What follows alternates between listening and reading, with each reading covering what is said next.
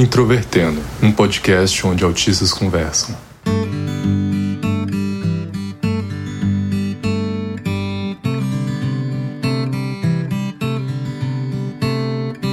Um olá para você que ouve o podcast Introvertendo, que é o principal podcast sobre autismo do Brasil.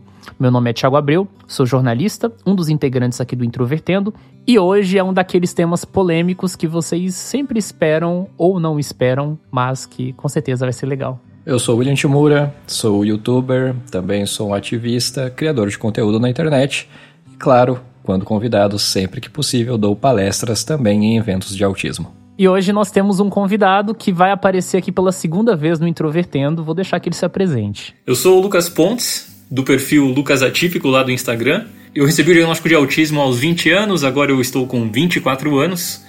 E eu sou um ativista pela causa do autismo, pela causa da neurodiversidade num todo. Sou estudante de psicologia, estou no último ano da faculdade. Em breve me formarei, isso é um pouco assustador, mas também legal.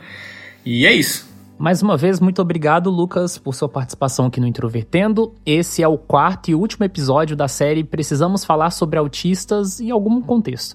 A gente fez no ano passado os episódios sobre autistas que não transam, autistas biscoiteiros, autistas excludentes e agora talvez não menos polêmico, autistas em eventos de autismo, para falar um pouco sobre como tem sido a participação de autistas em eventos de autismo nos últimos anos aqui no Brasil.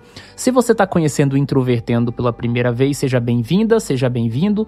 Nós falamos sobre autismo na vida adulta e todas as questões que muitas vezes estão circunscritas à comunidade do autismo. Temos a nossa página no Facebook, Twitter e Instagram, você pode achar buscando por Introvertendo.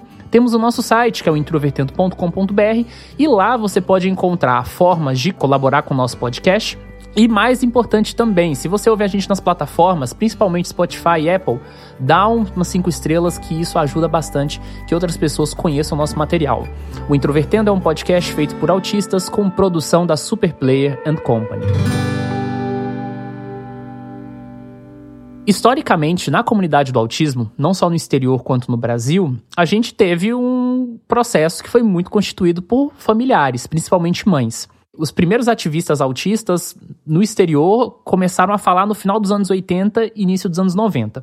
No Brasil, a gente sabe muito bem que autistas começaram a se pronunciar publicamente em forma mais massiva nessa última década, década de 2010, que é algo que eu já cansei de falar muitas e muitas vezes aqui. Com a chegada de autistas nessa comunidade, começou-se a ter uma cobrança muito maior por participação de autistas. Eu tenho uma lembrança de 2018, que nem é tão antigo assim, de um evento que eu estive em Goiás que eu fiz uma provocação no final do evento lá, falando assim: olha, na próxima audiência que tiver, tem que ter autista na mesa, né? E o pessoal fez uma cara feia e tal.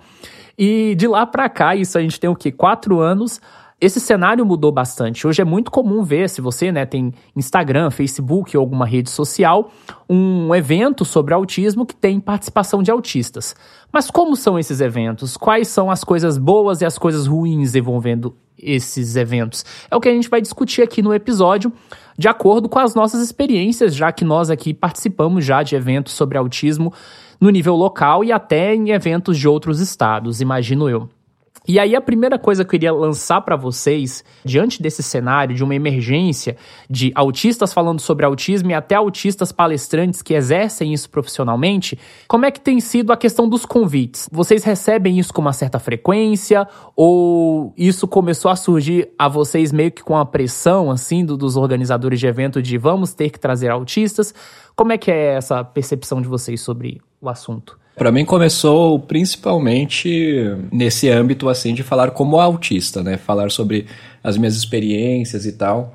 Até que eu, por curiosidade mesmo, né, não não sou um graduando da área, enfim, mas por curiosidade, por né, também saber inglês, que acabou ajudando também, etc., saber um pouco sobre como funciona a ciência, acabei também indo atrás de mais artigos, mais literatura científica, e comecei a relacionar aí encontrei o DSM, né, o manual de diagnóstico, comecei a relacionar principalmente o que havia de achados, o que havia nos manuais, com a minha própria vivência para ter ali uma certa solidez, né? Porque eu entendo que o, o, o palestrante, né?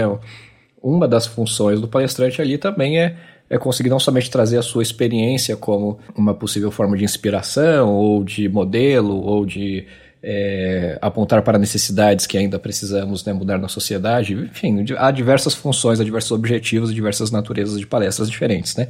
É, mas não somente é sobre isso, mas também sobre entender quais aspectos da sua vivência ali podem ser generalizadas para outros autistas ou não. E aí eu tive essa preocupação foi principalmente por conta disso que eu comecei a estudar mais sobre o autismo em si, e é claro, né, isso foi virou uma bola de neve porque eu acabei conhecendo vários outros autistas, mas depois ao longo do tempo eu fui me reafirmando um pouco mais como um divulgador científico, na verdade, assim, né? Porque independente da questão do autismo, sempre foi algo que foi do meu interesse, né? O, a investigação no âmbito científico. E aí até que eu ingresso no mestrado posteriormente, e isso, é claro, me dá todo o repertório que eu preciso para me firmar melhor como um, um pesquisador iniciante aí, né, início de carreira.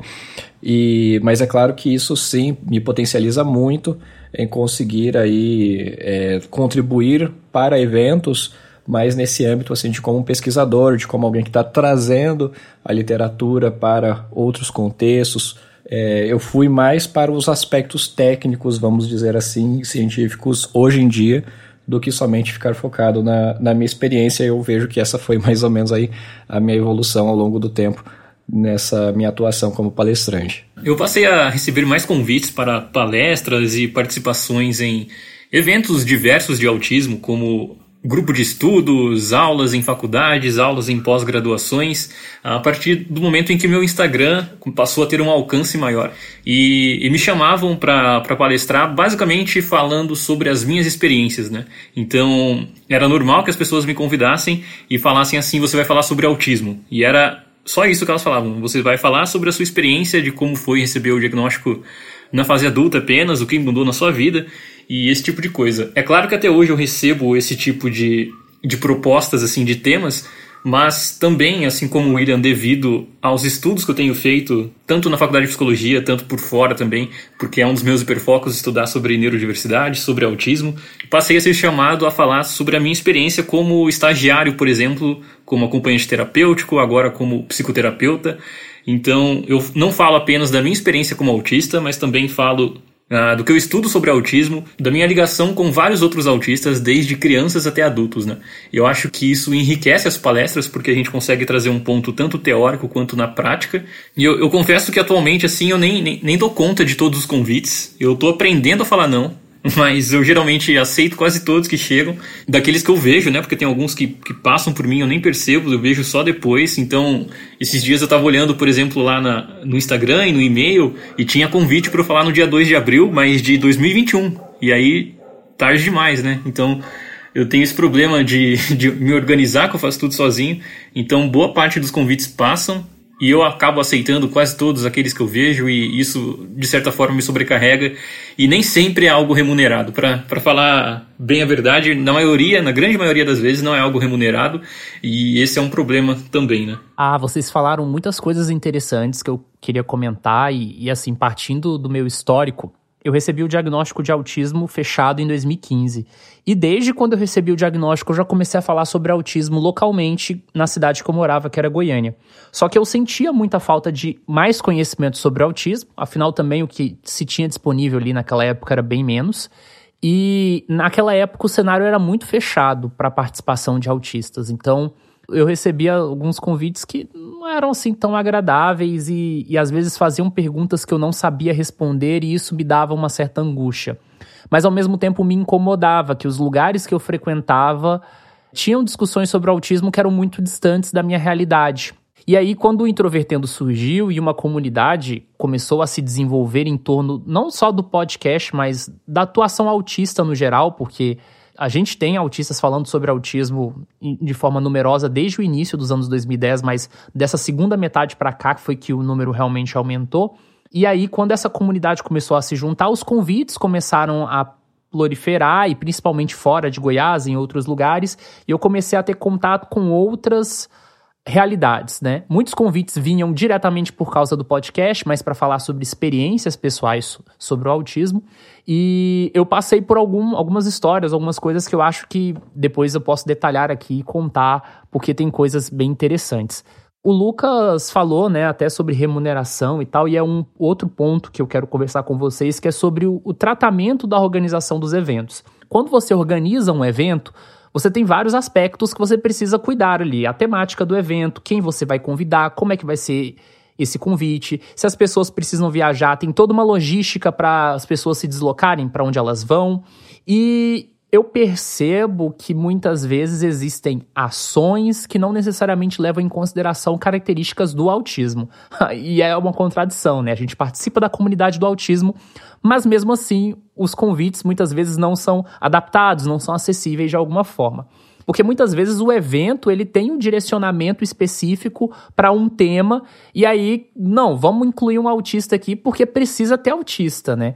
E eu acho que isso também é um pouco problemático. Mas por fim, eu queria só perguntar para vocês, como é que é essa questão do tratamento da organização dos eventos? Eu sei até que o William já fez um post no Instagram dele falando um pouco sobre isso, né? Sobre é, formas inadequadas que as pessoas abordam ele para convites de eventos. Então, queria que vocês falassem um pouco sobre isso. É uma das coisas que mais me incomodam nesses convites é que geralmente eles são feitos muito em cima da data, e esse é um problema, assim como o Thiago disse, de uma das características do autismo, eu preciso me preparar bem para algo que eu sei que vai uh, exigir muito de mim. Então, eu tenho feito bastante palestras ultimamente, mas mesmo assim não deixou de ser algo desgastante ainda para mim, apesar de eu gostar de fazer. E esses convites que vêm em cima da hora geralmente acontecem, acredito eu, porque eles buscam o autista de qualquer forma para falar, porque perceberam que não tem nenhum autista no evento sobre autismo e agora eles sabem que isso acaba pegando mal. E outra coisa que também acaba me incomodando é a maneira como eles mandam ou nem mandam o tema, né? Eles só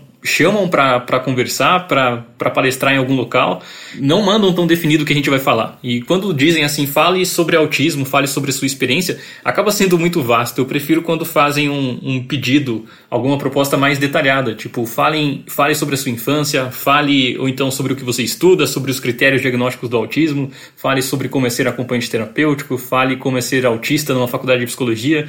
Aí eu já me preparo melhor e, e não sinto tão desamparado assim de previsibilidade, que é uma coisa que, que me ajuda bastante. Enquanto a, a, remuneração é uma coisa até engraçada, assim, porque as pessoas acreditam que a gente está fazendo um favor e que nós devemos apenas agradecer por elas nos convidarem para palestrar. E é claro que, que tem palestras que eu, que eu me recuso a, a cobrar um valor, mesmo que seja pequeno, porque são entidades que não têm um, um, um fim lucrativo, que são ONGs, né?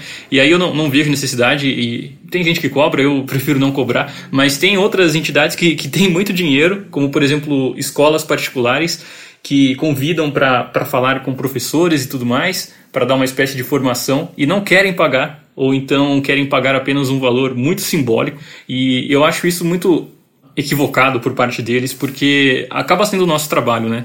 Demanda tempo, demanda estudo, e, e, quando se fala de outros palestrantes que são profissionais, eles acabam pagando muito mais do que pagam geralmente para quem é entre muitas aspas, apenas autistas, né? Quando se fala de experiência, é tão válido quanto quando você fala apenas sobre a parte teórica. É claro que as duas coisas são necessárias, mas as duas coisas também precisam de remuneração, né? Então eu tenho amigos autistas que não estudam tanto sobre autismo, mas que são autistas e que não falam bobagem sobre autismo e que geralmente fazem palestras gratuitas porque as pessoas não estão dispostas a fazer algum tipo de remuneração, mesmo que seja até simbólica. Cara, pior que isso não é só da comunidade do autismo, não. Em março deste ano, eu recebi uma proposta de uma palestra para o mês de abril, que era de, um, de uma área de diversidade de uma grande empresa brasileira, uma das cinco maiores empresas do Brasil, um negócio assim gigantesco. E eles queriam o negócio de graça. E eu pensei assim, se esses caras não têm dinheiro para poder pagar um palestrante com deficiência, né, considerando que é um comitê de diversidade, né, que está falando sobre deficiência minoria e quer que o cara trabalhe de graça, Poxa, se eles não querem pagar, então ninguém no Brasil vai conseguir pagar, porque eles são uma das cinco maiores empresas. Então, esse tipo de coisa absurda acontece com muita frequência, né? E aí, para esse tipo de coisa, a gente responde com educação, falando que não dá ou ignora completamente. Concordo com a perspectiva do Lucas. E até grandes empresas, grandes marcas, enfim, né? Eu já tive também, infelizmente, algumas situações assim, que de última hora você é a última pessoa a saber. O evento é sobre autismo, a ação, a campanha de marketing é sobre autismo, é para o público autista. Não incluíram autistas, alguém de última hora deu essa ideia e falou, nossa, verdade tal. E aí já não tem mais recurso, o caixa já foi comprometido, o budget, né, como eles falam né, no mundo corporativo, já foi todo consumido. E aí só que tiveram a brilhante ideia, poxa, vamos chamar lá aquele influencer autista para ele participar da ação que vai ser bacana. Só que aí eles né, vêm com essa ilusão, até hoje a gente tem esse tipo de coisa, né, de que, poxa, não, os autistas vão estar ali só para dar um depoimento, a gente não precisa ver lá se eles vão vão querer aceitar, a gente divulga eles, né, sei lá, algo assim. E em ações assim, muitas vezes também eu encontrei outros influenciadores não autistas, não pessoas com deficiência, sobre uma ação sobre autismo e que eles estavam sendo remunerados. Agora, os autistas não.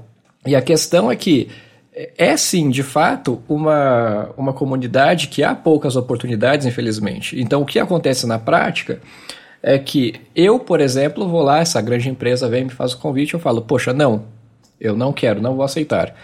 E aí, eventualmente, vai vir outro, outro autista que frente a, possibilidades escassas, a oportunidades escassas, eventualmente aceita e acaba se submetendo a esse cenário de exploração mesmo, né? Eu entendo como exploração, porque só a divulgação já é melhor do que a maior parte do, dos convites que ela recebe. A grande maioria dos convites não são propostas remuneradas, mas não tem problema, porque a grande maioria dos convites também são questões mais assim do âmbito né, do movimento social, de a paz, pestalozes, movimentos de paz, que realmente muitas vezes estão subfinanciados e tal, mas que mesmo em situações assim, né, mesmo quando ocorre a organização de um evento, né, de, um, de um simpósio, de um congresso, que conta com a presença de vários profissionais, várias figuras, é, relevantes do autismo tal e etc., eu vejo sim, ainda vejo uma tendência né, dessa prática de que, poxa, vamos cobrar pelo menos uma taxa simbólica do público para remunerar os palestrantes. Aí chega nos autistas e fala assim: ah, não, os autistas não precisam, porque os autistas não são doutores, os autistas não são. E como se realmente não, não houvesse um, um empenho, um esforço equivalente, né? É, que os doutores merecem ser remunerados. Enquanto, na verdade, na minha, na minha perspectiva, a lógica deveria ser inversa. Os doutores não necessariamente precisam de uma remuneração de um evento, enquanto autistas já, né, a gente já, já, já sofre com tanta falta de oportunidade no mercado tal, etc. Não necessariamente por mim, né? Eu falo para autistas em geral e o, e o mercado de palestras de autistas, né? Vamos dizer assim, e as oportunidades dos autistas falarem, né? É, então eu vejo que, que isso realmente ainda há de, de ser problematizado, sim. Tem uma outra questão, não sei se, se cabe agora no momento, mas que é basicamente o fato de eu acreditar muito na importância da, da, representatividade plural do espectro autista, né? E eu acho importante que também convidem, convidem mulheres, convidem pessoas LGBTQIA+, pessoas negras. Então, quando eu não posso participar, ou quando, até mesmo quando eu posso, eu deixo de participar de alguns eventos e indico alguns outros amigos que também são autistas e que têm bastante conhecimento sobre a causa e que vão poder falar tão bem quanto ou até muito melhor do que eu.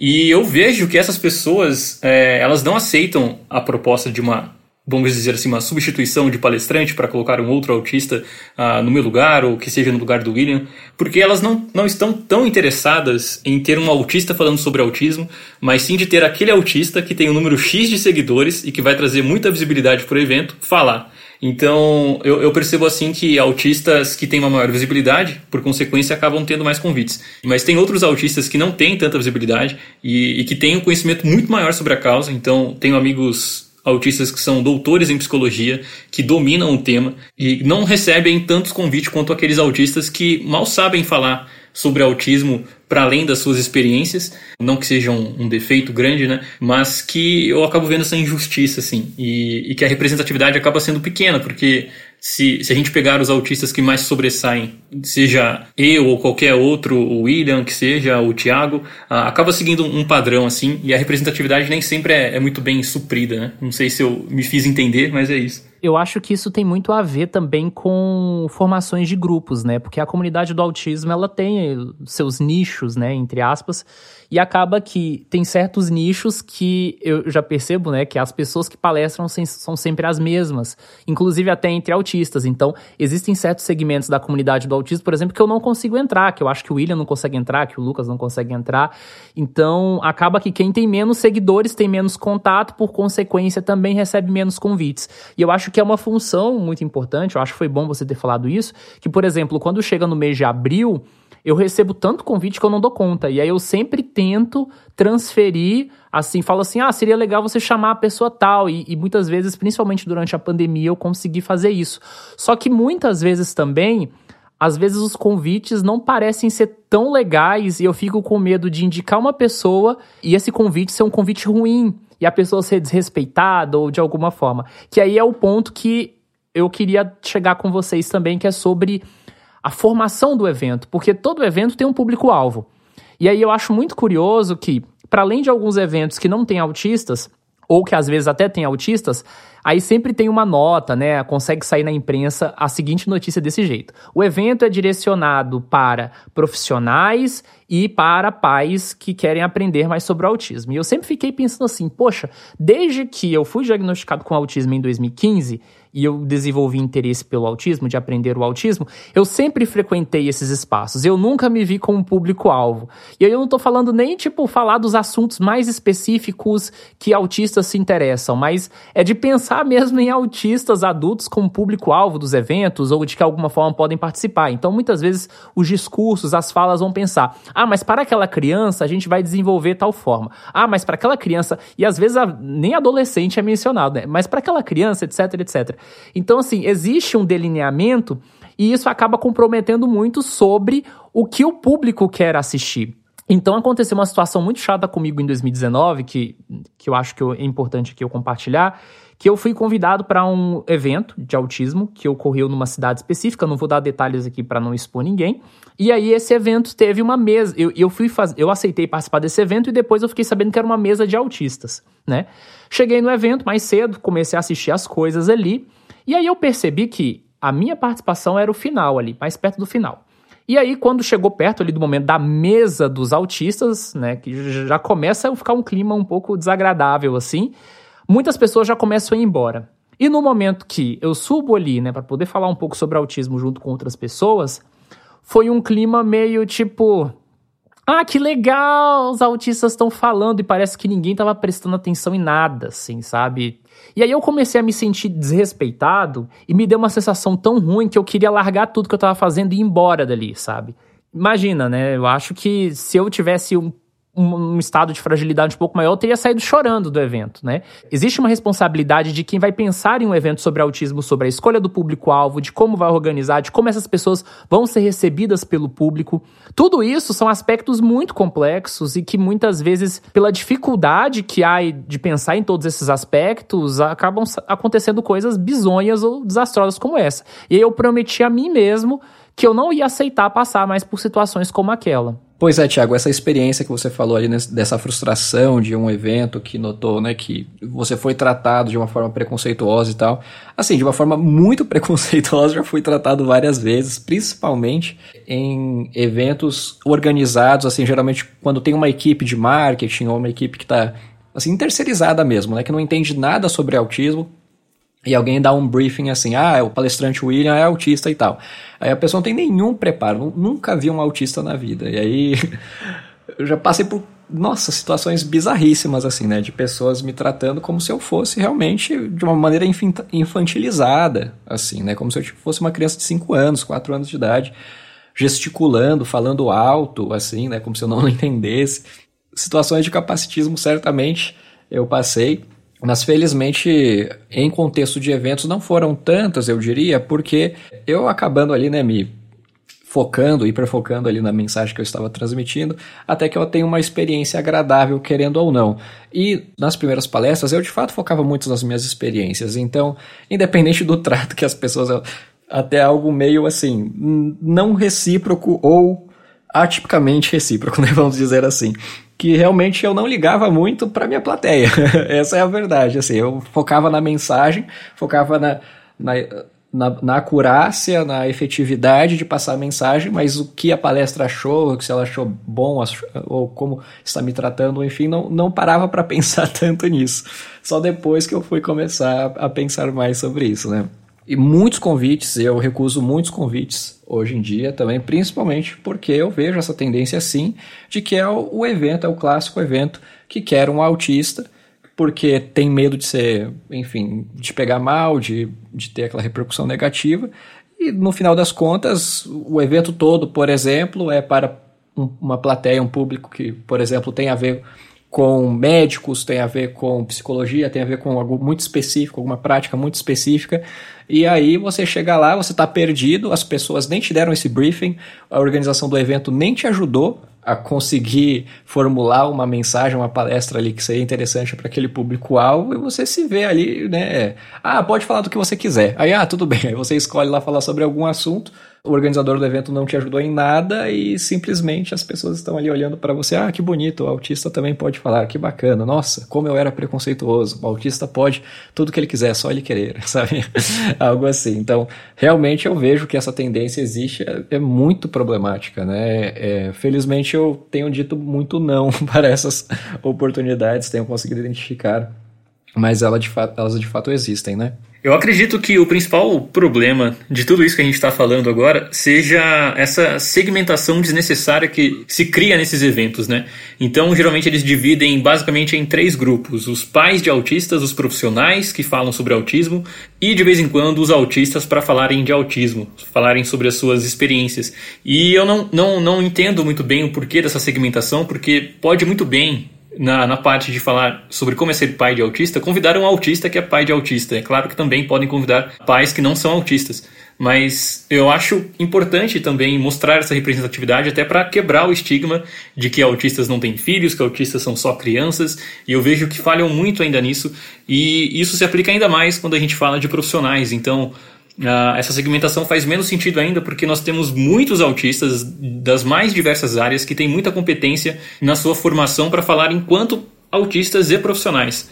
Então, como eu e o William dissemos no começo, a gente foi, de certa forma, mudando o conteúdo das nossas palestras de uma coisa que era quase que apenas sobre a nossa experiência para uma coisa também que abarque a teoria além da, da nossa prática de vida, né? E tem diversos outros autistas que podem fazer isso. Então, como eu disse, tenho amigos que são doutores em psicologia, que são ah, jornalistas das mais diversas áreas, medicina, e que, quando são chamados, são chamados para falar apenas sobre as experiências e não como profissionais.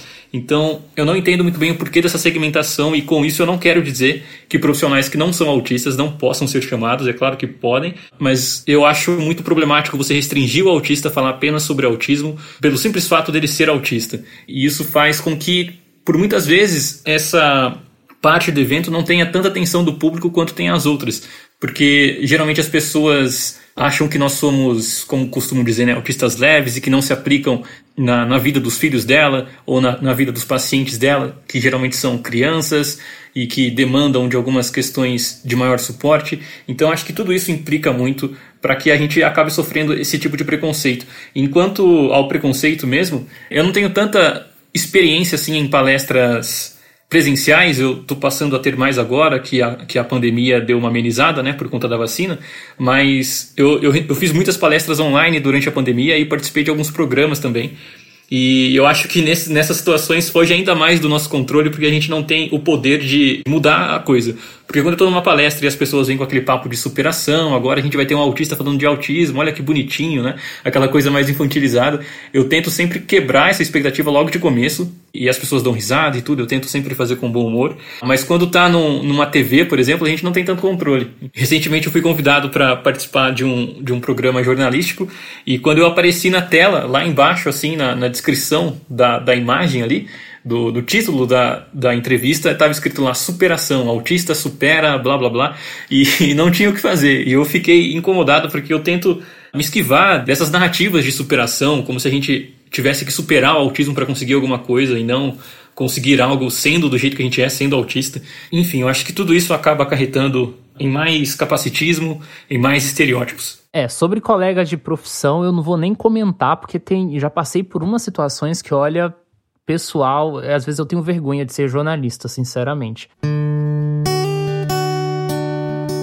Então, diante de tudo que conversamos, e vocês já deram algumas dicas, mas talvez tenham outras, como os organizadores de evento ou as pessoas que estão envolvidas dentro desse meio, né, de palestras, eventos, podem ser mais amigáveis com autistas nesse processo de convites, da promoção de eventos? Quais são as dicas principais que vocês dariam? Acho que o ponto principal é transparência. Né? Então, se estamos falando de um evento que todos os palestrantes são remunerados, por exemplo, exceto o, o, autista, e você precisa, como organizador, de alguma forma, né, dar aquele jeitinho ou encaixar, fazer aquele convite para aquele autista, mas não pode revelar aquele detalhe, etc. Acho que, em geral, isso é um sinal de que tem alguma coisa de errada com o seu evento, né? Então, acho que esse é o primeiro ponto, que